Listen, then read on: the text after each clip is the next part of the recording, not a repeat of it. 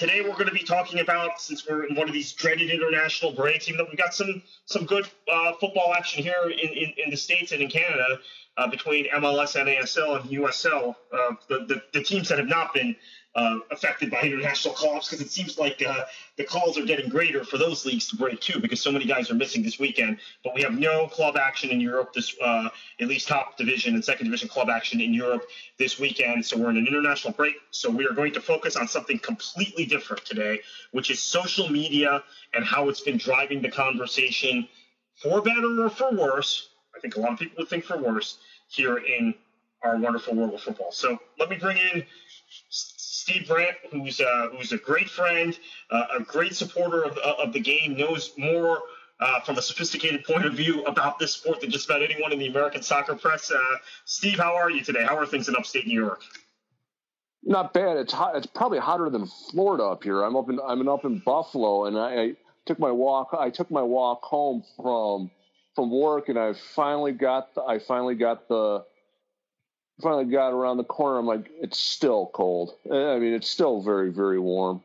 Yeah, I talked to someone in Toronto earlier today who told me basically the same thing that it was balmy and it was uh, they cannot wait for fall to come and then winter comes and that's miserable up your way. But let's let's dive into this topic, Steve, because you know of, one of the things that I've noticed now as we even this week, let's just talk about this week. Transfer window closes in Europe.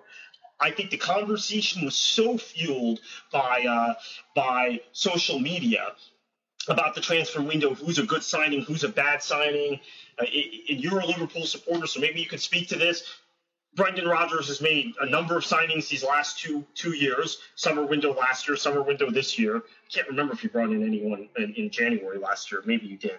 Uh, but uh, uh, and, and it seems like the perception of these players, at least from where I sit, has been fueled. The perception of these players among media, people actually cover Liverpool, people actually cover the Premier League, fueled by what's on Twitter.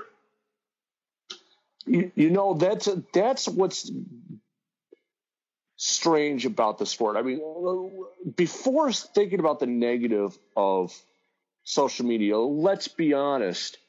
Social media has done a lot of good for the sport. I mean, I don't know you without social networking. I right. don't have a podcast without it. I don't know Chris. Well, I mean, there's a lot of good. I mean, it's a great way to connect with a lot of people in this. I mean, as Kartik said, I'm in Buffalo. He, we all know where he is. He's in Fort Lauderdale. So it's, it's a great way to connect with people and share me. The problem I've always had with it is it's such a knee jerk fall down, every player is bad type of thing because the one player that your team transferred in, you had a bad save and football manager with. so he's horrible. Like Mario Balotelli. Now, I'll tell you, I've been playing football manager since God 06. Each different, each one, he's a different type of player. The one in, uh, in 15 that I'm playing now on my phone, he sets the world afire at Liverpool, sets the world afire. But because we are such a reactionary society, and this is among all media, all types of all types of subjects, is that we have to be the first to hate on something. Yeah. And that's aggravating to me. I mean, it's it's almost turned me away from being a Liverpool fan because 90% of the time, everything Brendan Rodgers does is horrible. Right. Every player he's transferred in is horrible. Every way he treats a player is horrible. He probably breathed today, and some player didn't like. Well, what is it about Rodgers? What is it well, about Rodgers? Because I, we didn't see. I, I, mean, again, this may be the bias of Liverpool fans, and I hate to pick on you, Steve, but we didn't see this sort of reaction to Kenny Dalglish, who, by the way, made several signings that were much worse than Rodgers' worst signings, and whose uh, place placement in the league has never been as high as, as uh, well in his second stint, of course, manager, as high as Rodgers. Well, I mean, what is it about you guys, Liverpool? Well. Fans? Uh, well, you're you're you're taking two different things here. You're talking about Brendan Rodgers, who has nothing to do with Liverpool before he shows up, right. and Kenny Dalglish. Kenny Dalglish is a god in Liverpool for not only for what he did around Hillsborough, and he still does a lot of work with the Hillsborough families, but for being a player, being a manager. So basically, the man can walk on water, and nothing he does wrong. Now, I'll be honest, I am a Liverpool fan because of Ken Dalglish. I didn't get to see him play or manage the first time, so seeing what happened later, the the the sport had passed him by by the second time he came back. He did get to two cup finals and get get the team back into Europe. Good, but Liverpool, and I assume this is going to be the case 20 years from now with Man City, is that they're so insular because they've really never liked outside inform yeah. outside yes managers. It took him a while to warm up to Rafa Benitez, and now he's a Spanish scouser. Yes. So that's what you're seeing with the hatred of Brendan Rodgers because he was not a former player. Now, yeah, he he played, but he he had a horrific injury.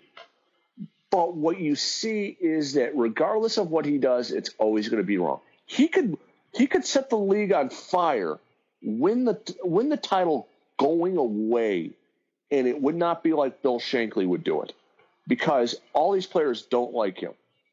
I would go. I would rest assured if you went back and had this type of media back in the 80s, you would see something completely different. Now, yeah, I'm not saying Kenny Dalglish is a saint. Right, but managers are, wouldn't last as long, right? They wouldn't last as long. I was really relieved to see the um, the piece by Neil Ashton today in the Daily Mail about Manchester City because it was a very intelligent piece about Manchester City's transfer policies and Raheem Sterling, etc. Uh, the, the types that we have not seen yet in the British press because there was so much reaction to what was going on on social media. I think uh, I, perceptions of things have, have been created to where managers can't survive for very long, right? we are seeing this, right? Managers are reacting to social media. Uh, the uh, the, uh, the boardrooms are reacting to social media. Well, exactly. I mean, we just had the case of a social media man, um, famous manager, get get his feet cut out from underneath him. Because let's be honest, Thomas Rongen is one of the yes. best follows, and I'm sure you've met him and talked to him in person he's a very fun guy. We saw the other side of why being on social media is probably not good for you. Because, I mean, you, you look at what it is, is that during a game, and us in America get it a lot different than what people are going to be listening to this overseas, is that we see every game in every league all the time. Yes. So we're able to sit here and diagram or talk about the game. Yeah, people in England, by the way, are very jealous of us when I tell them, uh, even on our EPL, uh, our World Soccer Talk review pod, I tell Lawrence McKenna, my co-host, hey, I saw all 10 games. NBC showed all 10 games in one form or another. They, they, they have to wait for match of the day to see things, right? So we see everything. Go on, continue. Yeah, exactly. And see, my my well, seventy one year old father always refers to the BBC as everything they get all the games. I'm like, not really. We're the ones that get it. So that's what's really driving social media is the angst behind it's because we get to see so much of the sport and there are so many people and especially on this side of the um, raindrop that are watching it and analyze it because they grew up watching only great soccer. I mean, you I mean, when you wrote your book, you talked about how you had to follow it at different times. People growing up nowadays, I would say from about 18 to about 30 year olds, do not understand that up until maybe five years ago, we would get like one game a month. Yeah. So seeing all this, and it's even different for you because I know you watch the original Strikers.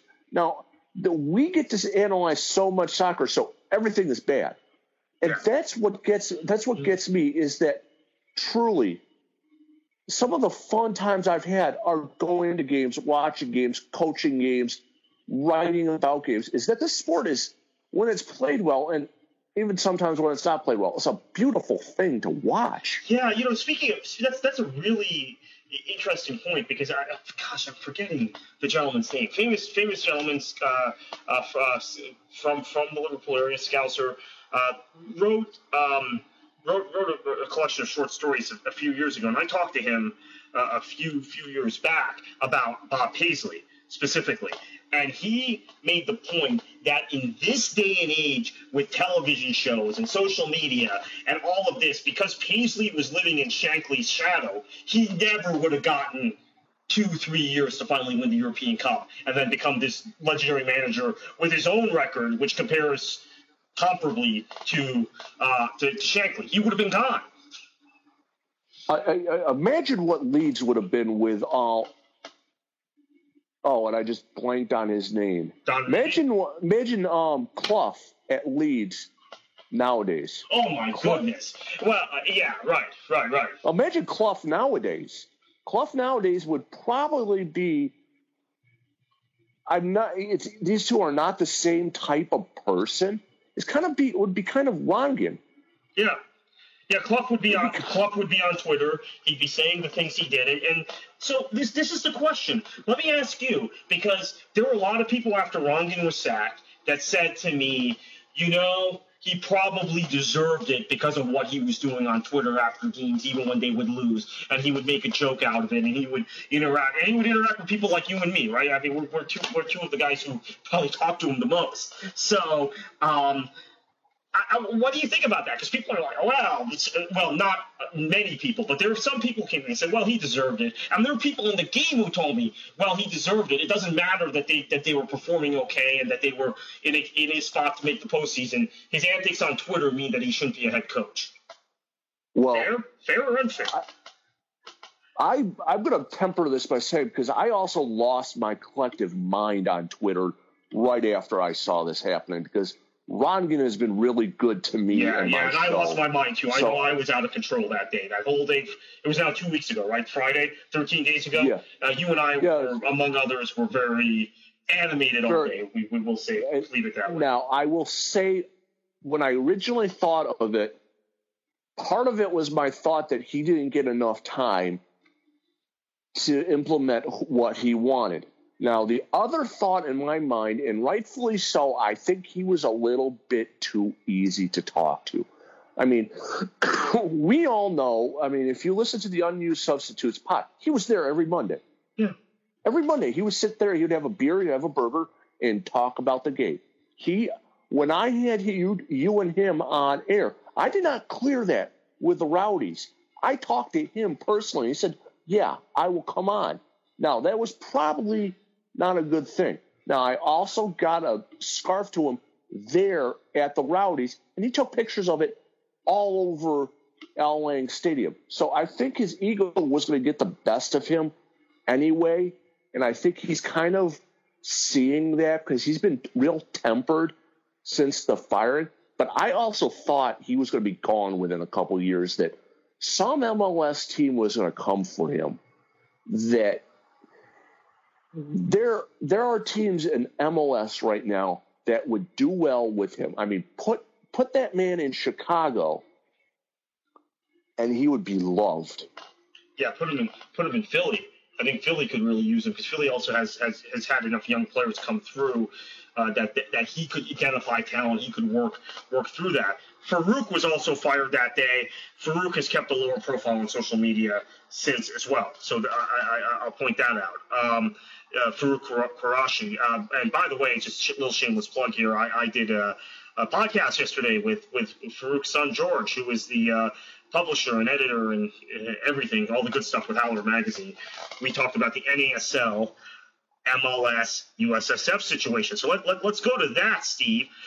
Here's where Twitter now is, has become in our here in, the United States, we'll get back to the transfer window in England in a few minutes, but uh, where I see that there's a real problem is these ideological camps.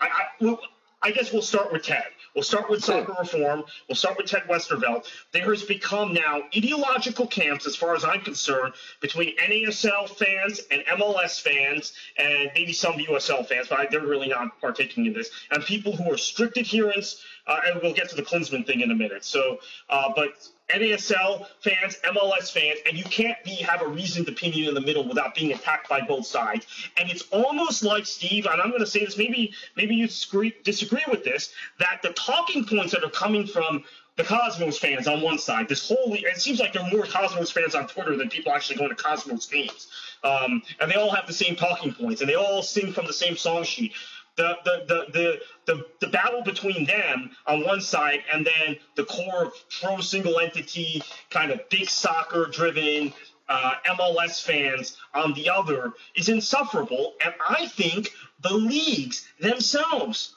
take those talking points and then that's their talk. Those are their talking points for their own battle. They're getting it generated by fans on Twitter and by Ted. Well, you're you're not completely wrong with that. I mean, and I I have talked to Ted a number of times. I was on a podcast with him a while back.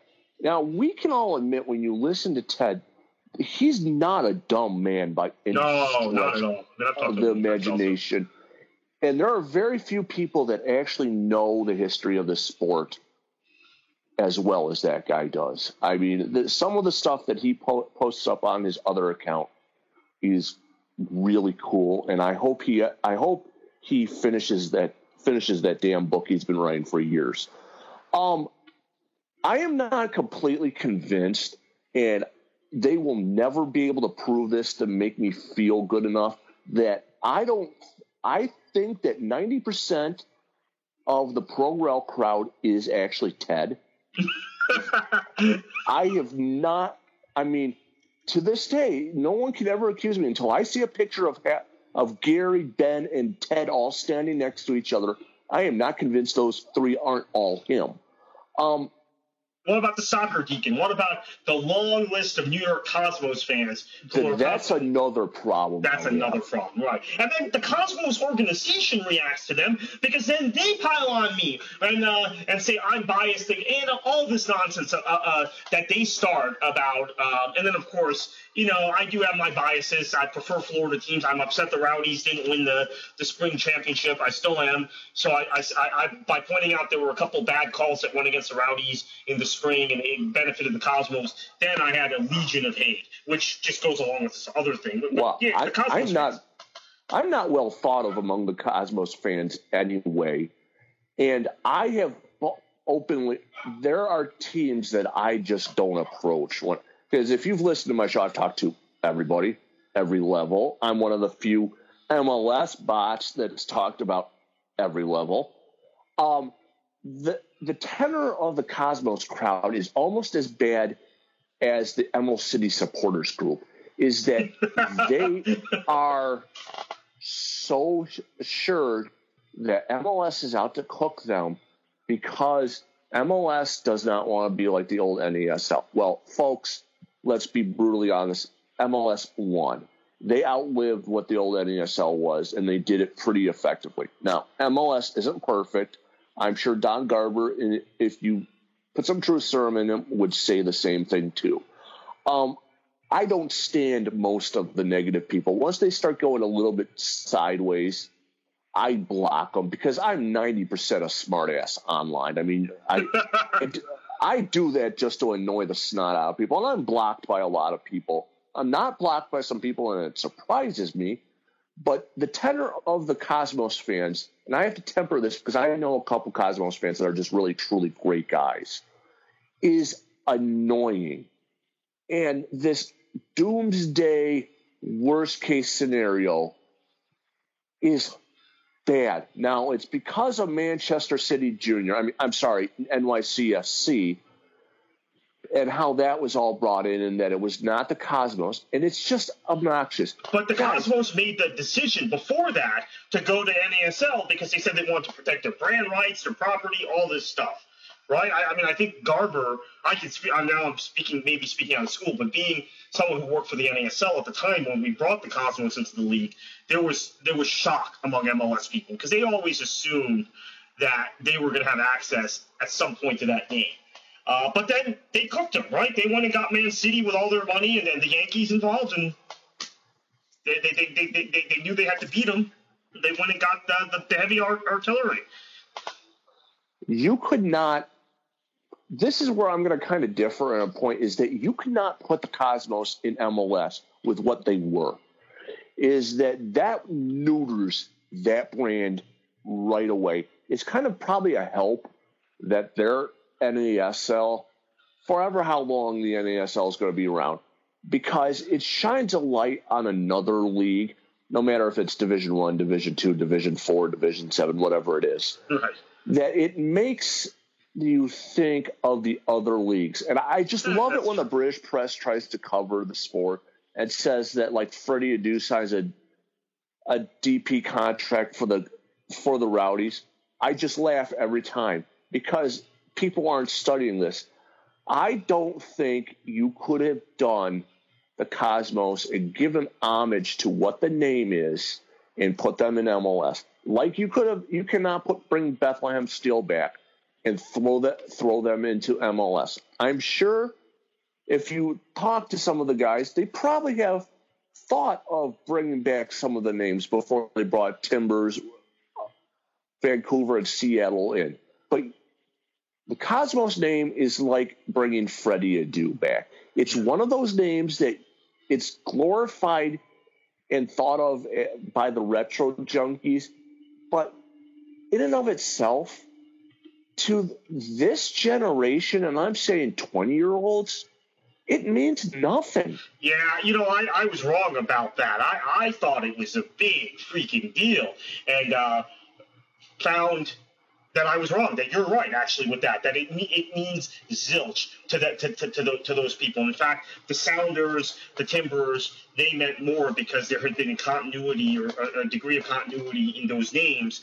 Uh, those teams in particular, not the Whitecaps, not the Earthquakes, but um, that, that that had fought in like lower division leagues in that dark period, the dark ages, as I call it, between 1984 and 1996, between the fall of the NASL and the start of MLS, there had been Sounders teams, there had been Timbers teams, and then they kept playing in USL. And those there has been basically brand continuity. I mean, I talked about this with George yesterday uh, uh, off off the air that the Sounders brand has existed for all but about two or three years since 1974. Uh, the Cosmos brand disappeared for uh, 26 years, 27 years, 20 something like that. Completely yeah, and different. my generation doesn't know it, Kartik, without once in a lifetime. Right. Yeah. That I yeah. I don't know them before. to be honest, I don't know them without. I don't know them without that. I don't know you, the once in a lifetime. Because I'll be brutally honest. Once I watched it, I went searching online NASL, and your name pops up. Not as far as being a communications director, you just pop up. So I mean, we've got to think, we've got to temper our thought of what the Cosmos really are. They are as, and I don't know what their financial situation is. They are whatever division you call them, good team. They're they're not. I wouldn't even call them Nottingham Forest or Derby. They're just a franchise that existed. Now, that's where you could say stuff like, Tampa and Fort Lauderdale, who after the NASL folded popped up every now and then. Cosmos went dark.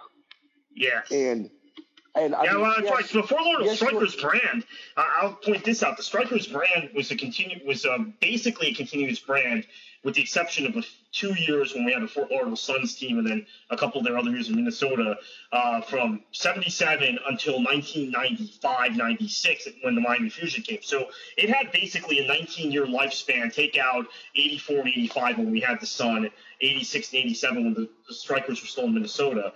Yeah, and, and started back up in 88 right through 90, 97 actually. So yeah, and the Rowdies were continuous. When the NASL folded, the Rowdies – that Rowdy's organization was the one organization that didn't fold. Well, actually, the Sting didn't either. The Sting went to uh, went to the uh, uh, MISL, same thing with the Strikers and, and Minnesota Strikers.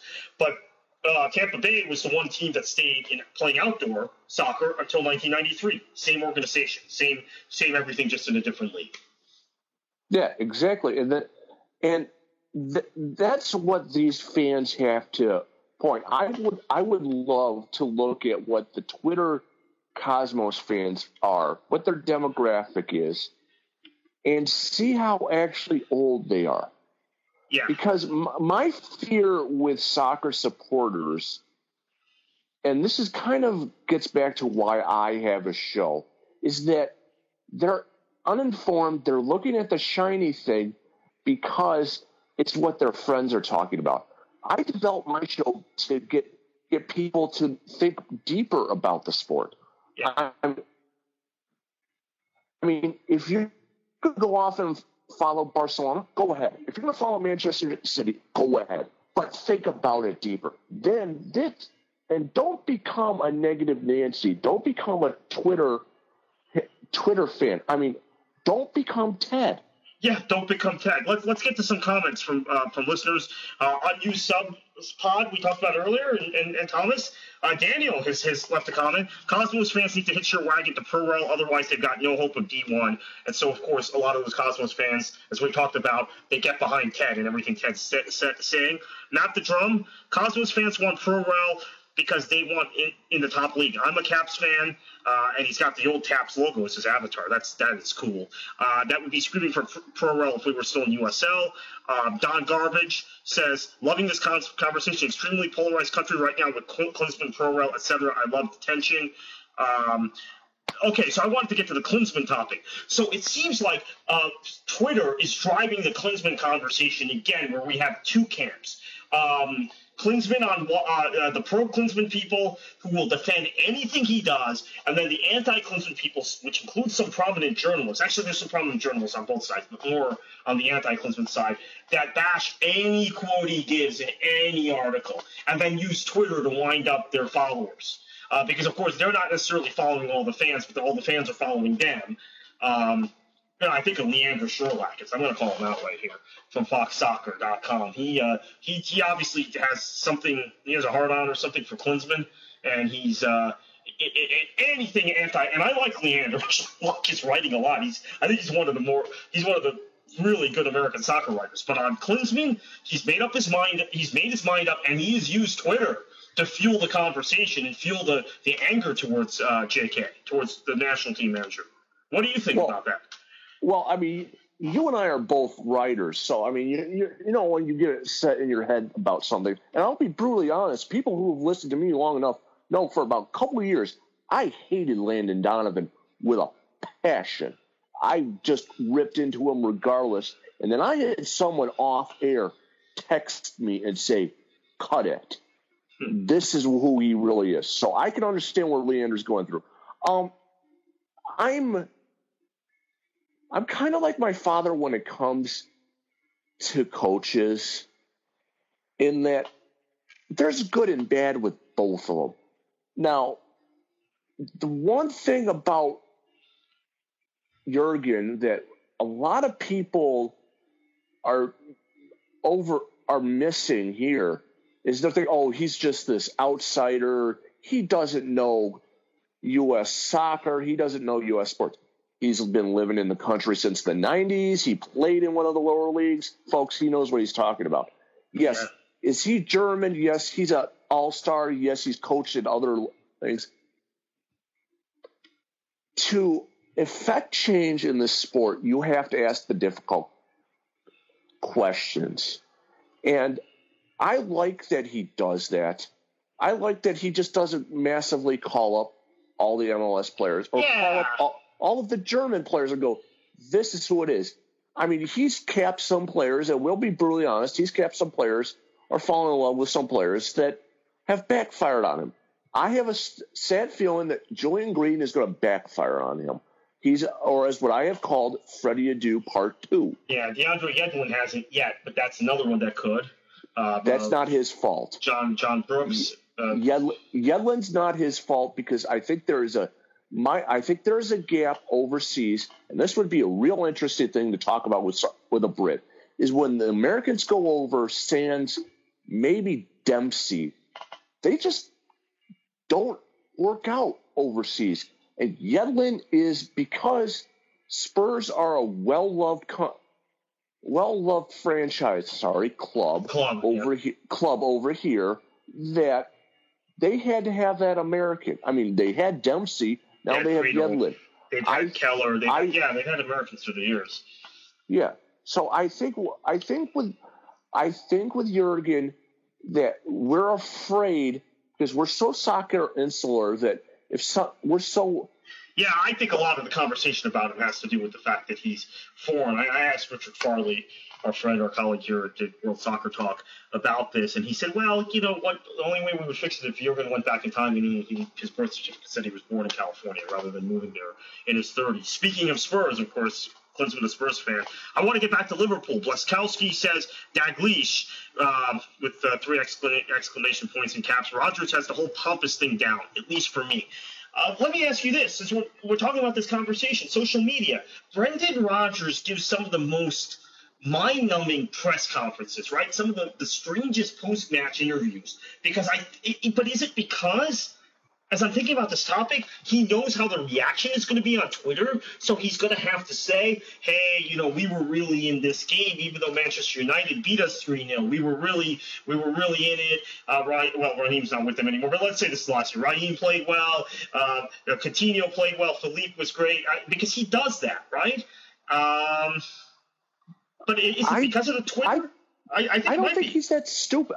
I think Brendan is smarter than people think he is, in that there. I mean, he, you got to look from where he came, who he followed. Kenny Dalglish is hilarious when you listen to him. That dry Scottish humor. I mean, I've been saying this for years. Someone overseas needs to give the damn Dalglishes their own show because if you follow any of them outside of Paul, they're all a riot. So going from the dry humor that is Kenny Dalglish to Paul, to to Rodgers, you're going to get the coach because once again, people don't realize this. Rodgers is insanely young. He's I don't think he's even 45. And No, and he's and he's he's, going to say what he's and he's got a philosophy. yeah, I he's mean, going to say stuff. Yeah, he- he's got a philosophy. I mean, was Alex Ferguson always the best of media? No, he oh. kicked most of them out. yeah, right. So we've got to temper fan. what we think because we we're looking at a we're looking at coach and wanting him to say reactionary things. Okay, so if you say reactionary things, like José Mourinho says all the time, you're going to be hated.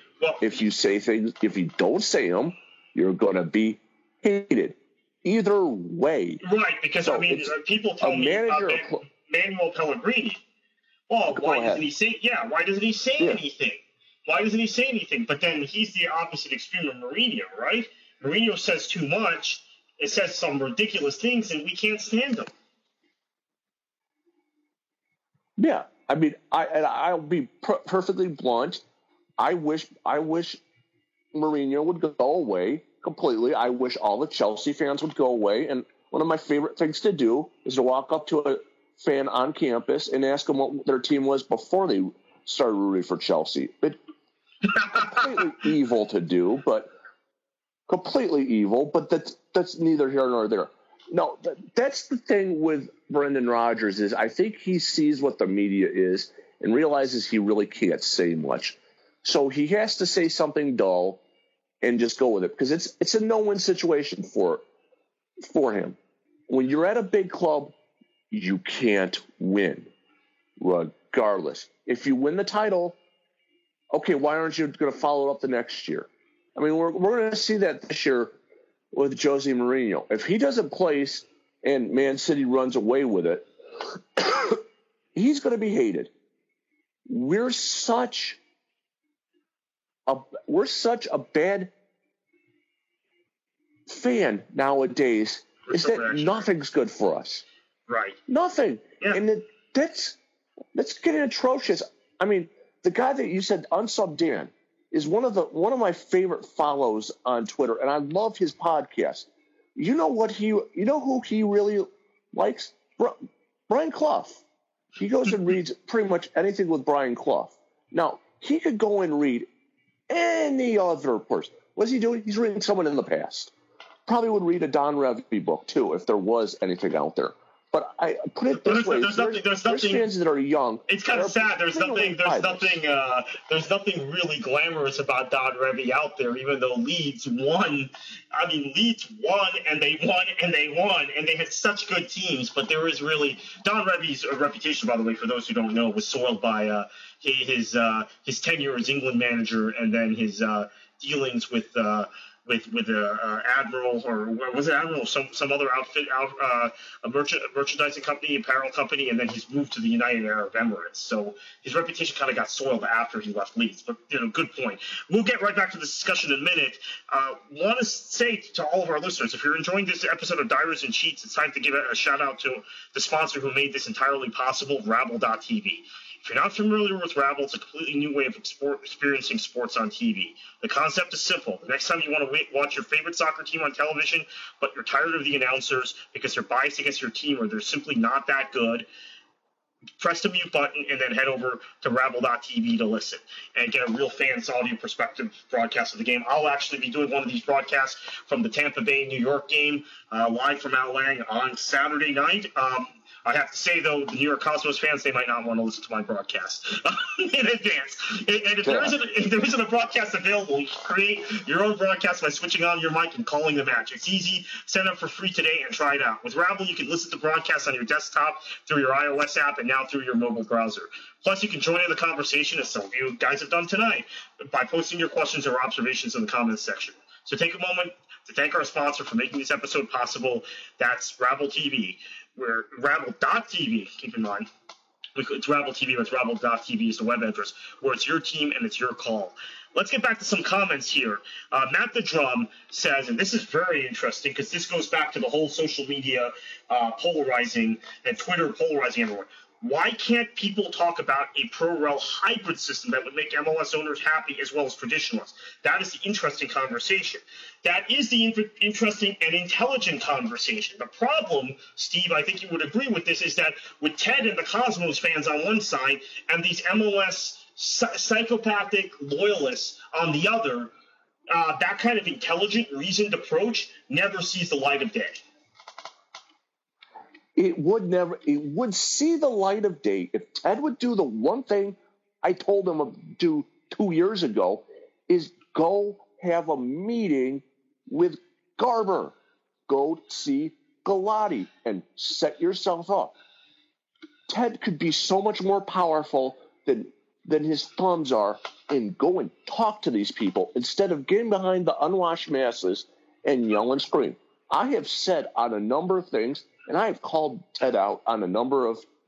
Oh, I got. I, am going to let you continue in a minute, but saying, uh, uh, there's there's a, just a classic comment from since uh, Dan uh, Daniel wants to partake in this, and this is great.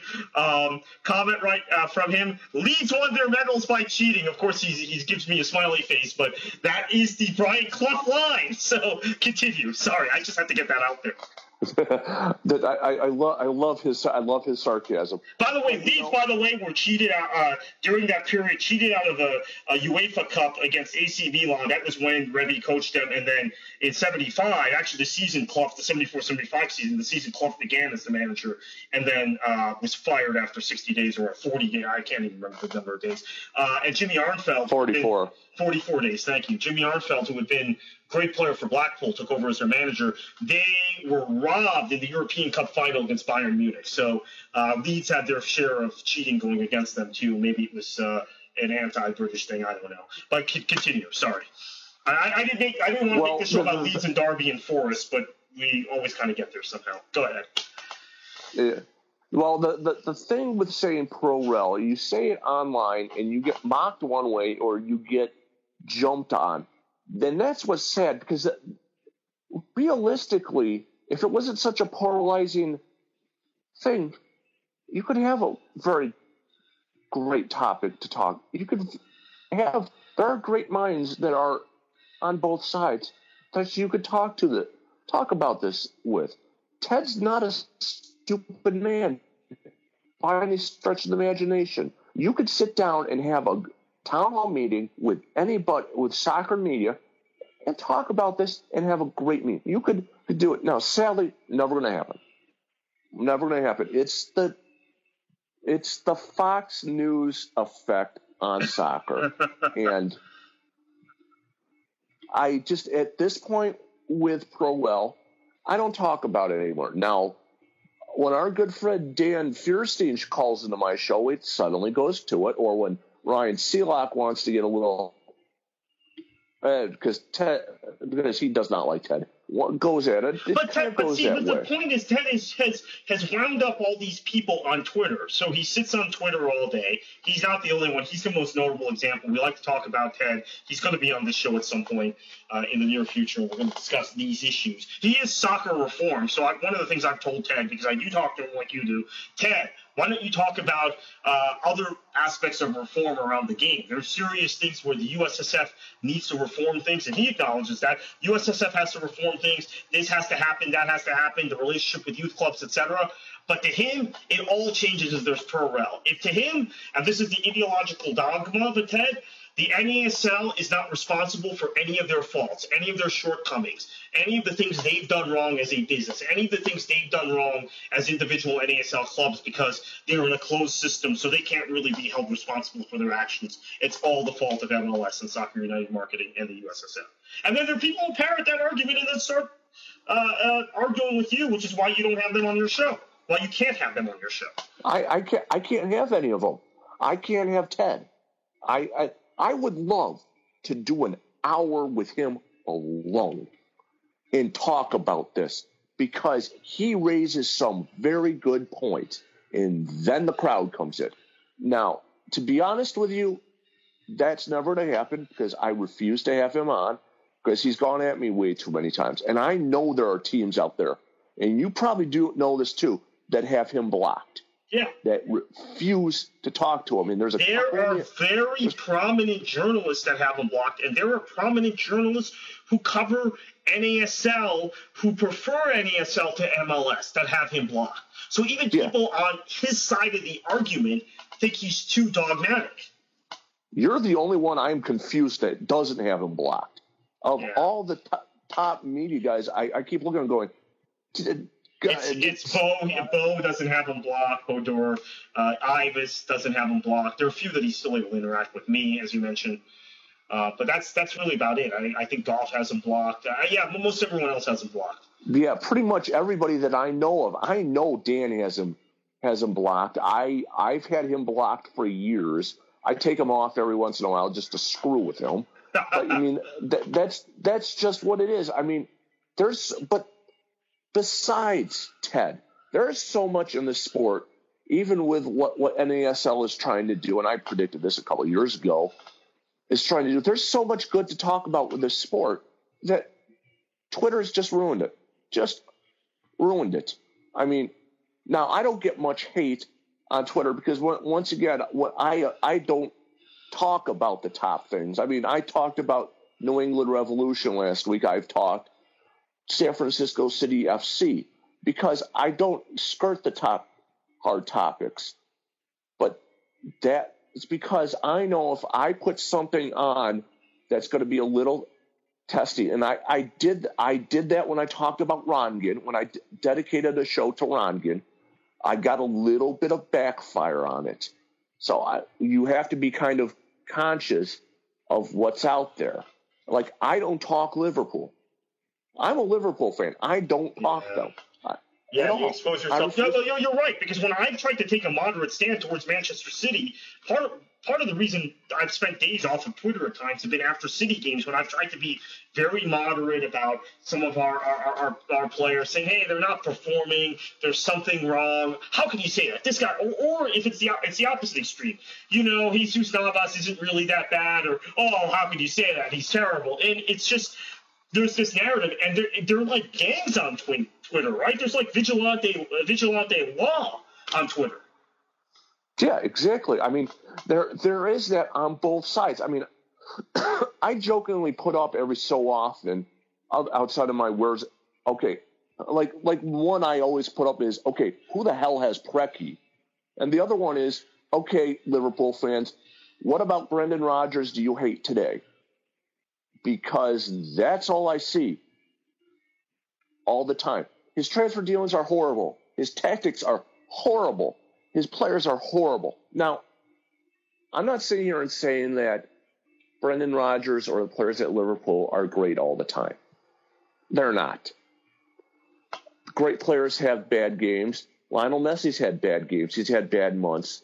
Cristiano Ronaldo's had bad months. I'm sure, sure you could see Man City players that have had bad months. But the level of hate, because we all play football manager, and I do it on the bus every every day when I'm going to work, is because we haven't done because we did well with that our favorite team. We've taken our favorite team to European gold. So why can't these people do it? And the thing that really bugs me is that in order to coach in the EPL, you have to have a UEFA A license. Correct. Or some type of license. US UEFA A or UEFA Pro. You have to have one of those two. That's the top of the line, folks. Yeah. That's the top of the line. Guys who don't have their badges, you get, uh, and if they're hired, I think they get three months, six months, something like that. They get those badges, or they, they, they can't keep the job. I mean, there there are actual job qualifications you have to meet. You have to meet certification requirements. You know, uh, we'll talk about this for a minute, Steve. You you you've got uh, some coaching badges, so you kind of you understand this better than the Twitterverse. Yeah, no, I, I will put it out this way. Now, I'm not saying I am David Moyes or any of that. I have a I have a um USAE license because I coach U17s here in, in New York. And that was more of the simple fact that the club I needed coached for needed to have a coach that had the E on them. Now, that's the basic level for before they put it. I got right under the limit for when they put it. They just, as I was getting my E, get, put in the the um, F license. I recommend anybody who follows the sport, likes the sport, go and get your badges. They're a lot of fun. You will learn more about the sport than you ever thought possible. In fact, on Sub Dan, I have told him for God, I he will he will sit, underestimate. He'll say I'm underestimating this. I've said maybe about six months he should go and get his license just for the hell of it. And, yeah, I've, I've talked about doing it. I talked yeah. about doing it. And I, uh, Steve Bernasconi, I, uh, Steve's the communications manager at the Strikers, he used to be my assistant at the NASL. We've talked about it now for three years, doing the class together, more than three years. We started talking about it like in late 2011. We still haven't done it. He's a lot younger than I am, so he'll probably get around to doing it. Uh, maybe we still will. This is incentive. I should call Steven in the morning and see if we, we should do this. But uh, our, our, my boss at the NASL, David Downs, had a USSF D license. And he said it taught him so much about the game and understanding the game from the standpoint where he, as an Arsenal fan, appreciated some of the things he used to question Wenger about a little more.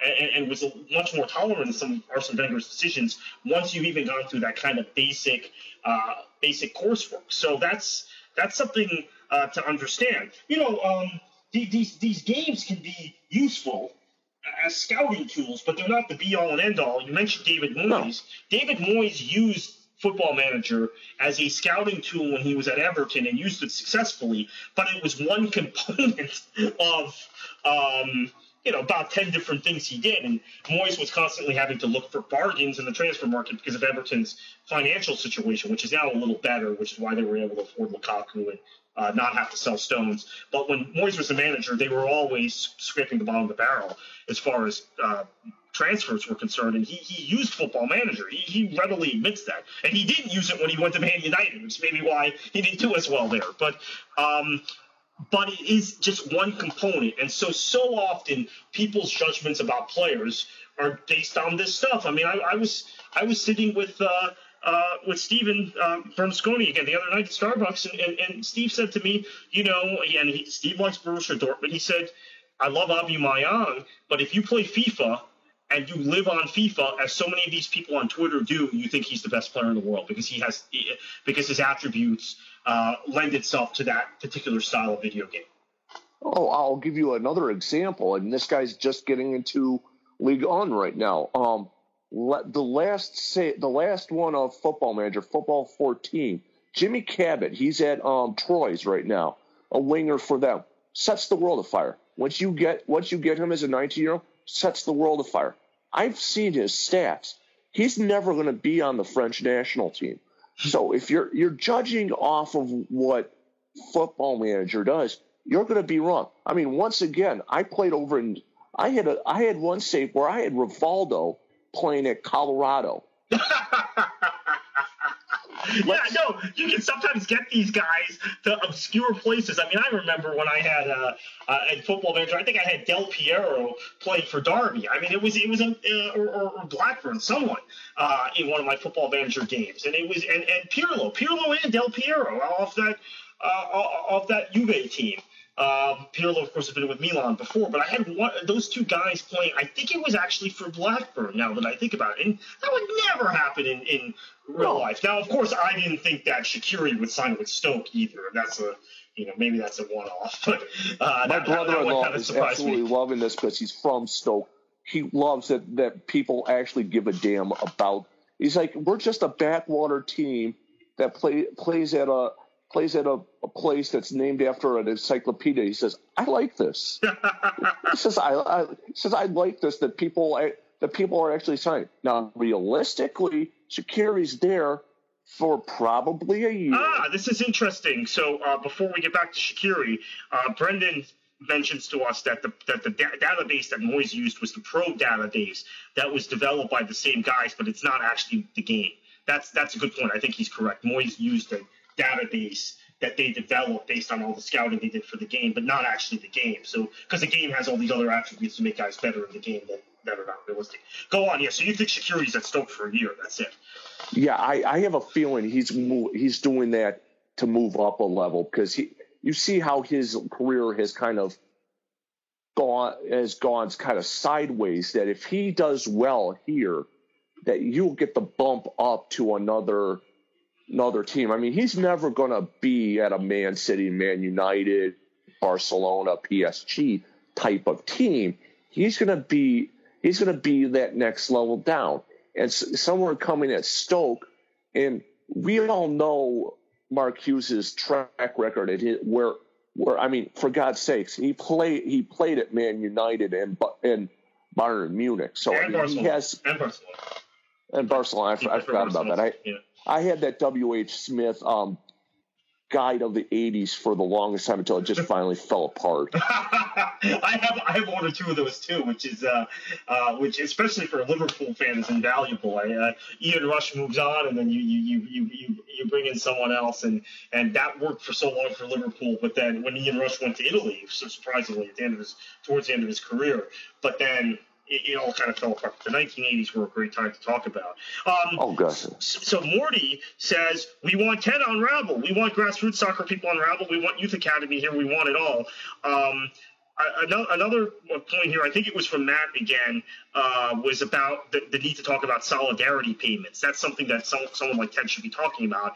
I, I noticed that he's um, he's taken some of Liviu Bird's stories and commented on them, but then it's always in the context of pro rel. Uh, Liviu Bird from SI.com, formerly of uh, NBC Sports uh, uh, uh, of soccer, who is pro soccer talk, who is in the Seattle area, has done just a knock-up job on this DeAndre Yedlin story and his youth club, and, and basically MLS and, and, the Sounders violating. well, not the Sounders being part of MLS, the MLS violating FIFA rules as far as payments to youth clubs. Is that a surprise? It's not a surprise to me that they're not going to try to sell down any of the money. I mean, um, I don't remember how to say his last name, but he he's one of the first players, so one of the first Americans to go over. Um, he played for Brighton Hove. He's he's playing in uh, he's in um, L.A. now. I think you know him. Peter Sciarra. Uh, Peter Sciarra. Yes, yes, yes, yes. Yeah, he talked about the same thing too years ago on my show, and he was he was talking about that you need to share you need to share the the money. I mean, I'll put it this way: I have three player, I have three Kenyans on my team. That what what happens if they go on and play play in college and they all will?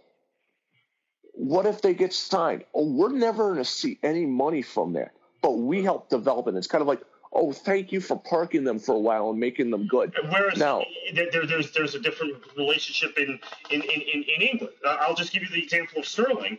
Uh, Sterling came from QPR to Liverpool.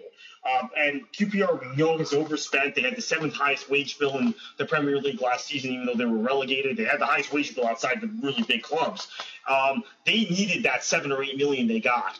Um, for developing Sturridge, uh, Sturridge uh, for developing Sterling. We, Man City, got a payment when you guys bought Sturridge from uh, Chelsea. We got a payment because we had developed him. So it, it, it, that's the way it works in other countries.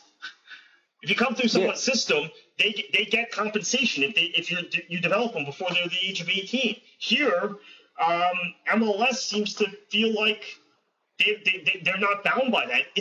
And the thing that gets me about the Yedlin case those are those are local youth clubs. He's a local guy from Seattle. He's not uh, some guy that was picked in the super draft uh, that is from Dallas and went and played for New England. He is a local there, developed by a local youth club. You would think the Sounders needed to keep a good relationship with. Exactly, and that's that's what MLS is missing. I mean, the but they're based on the NFL. I mean, think where Garber came from. Yeah. And I mean, I have no love for the for NFL anymore after these past couple years. But that's kind of where Garber is going with it, going with it. And I mean, I have to when I talk to people outside of the sport, I have to temper what I say about about them because it's always all, oh, we've got Major League Soccer, everything's great. Not really, folks or this is what the pro rel people miss is that they think you could just drop pro rel in here. Keep in mind, the, the league that Ted keeps mentioning has been around since the 1800s. Yes. We've been around for 20. Yes. Uh-huh. Case in point, I mean, that's that's why all of it. That's why most of soccer fans right now are young. I mean, yeah, there's my generation, and I'm younger than you, that loves the sport for what it is. But the next generation that's getting in scares me. It scares me that they don't take the time to read this. I mean, until you understand what the struggles are that even my generation had to see to watch the sport, you begin to really appreciate it. I mean, I'm sitting next to a Detroit City FC scarf. Now, people that are following sport nowadays, than last year, oh, they're the greatest franchise. We love them. They've always been here.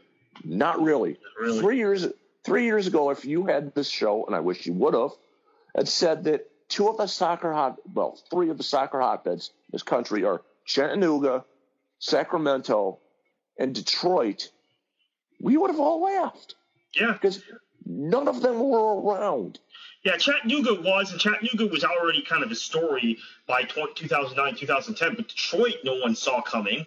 Uh, no one saw uh, really the, the kind of success we were going to have in, in some uh, in Louisville this year. That that's been a stunner. Um, no one saw the kind of decline that we've had in Rochester, uh, right by in your neck of the woods. I mean, I thought I, I was mentioning this on the show the other day. We thought ten years ago Rochester was that next great market. We thought Rochester would be Seattle.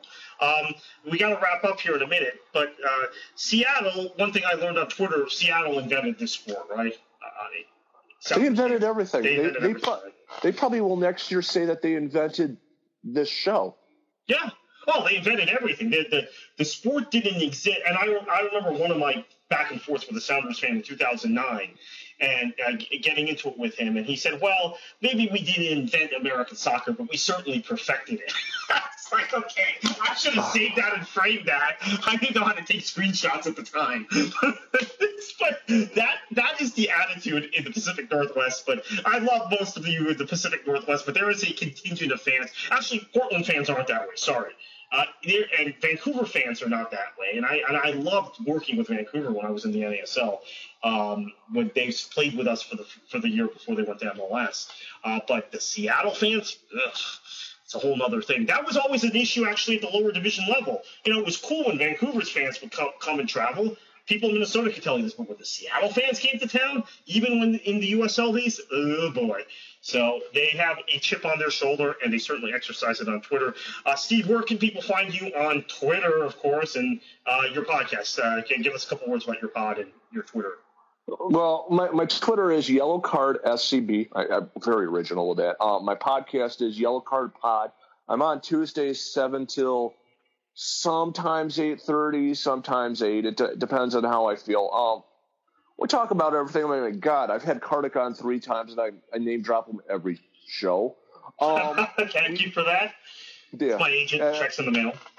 The, as a, Dan, Dan, will tell you, we, we, did we did a running tally one day. I, I asked Dan to um, listen to the show and run a tally of how many times I mentioned your name on a show. It was 10 one day. I, I was like, oh dear God, I, I follow him way too much.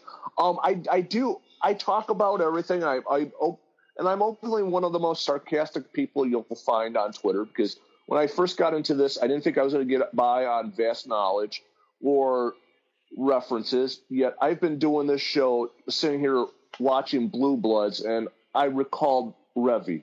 So so I decided I decided at the beginning of the when I got into soccer that I was going to use use my charm and my sarcasm, and it's sometimes backfired on me. I mean, I use it about once a week. I ask who has kidnapped Preki.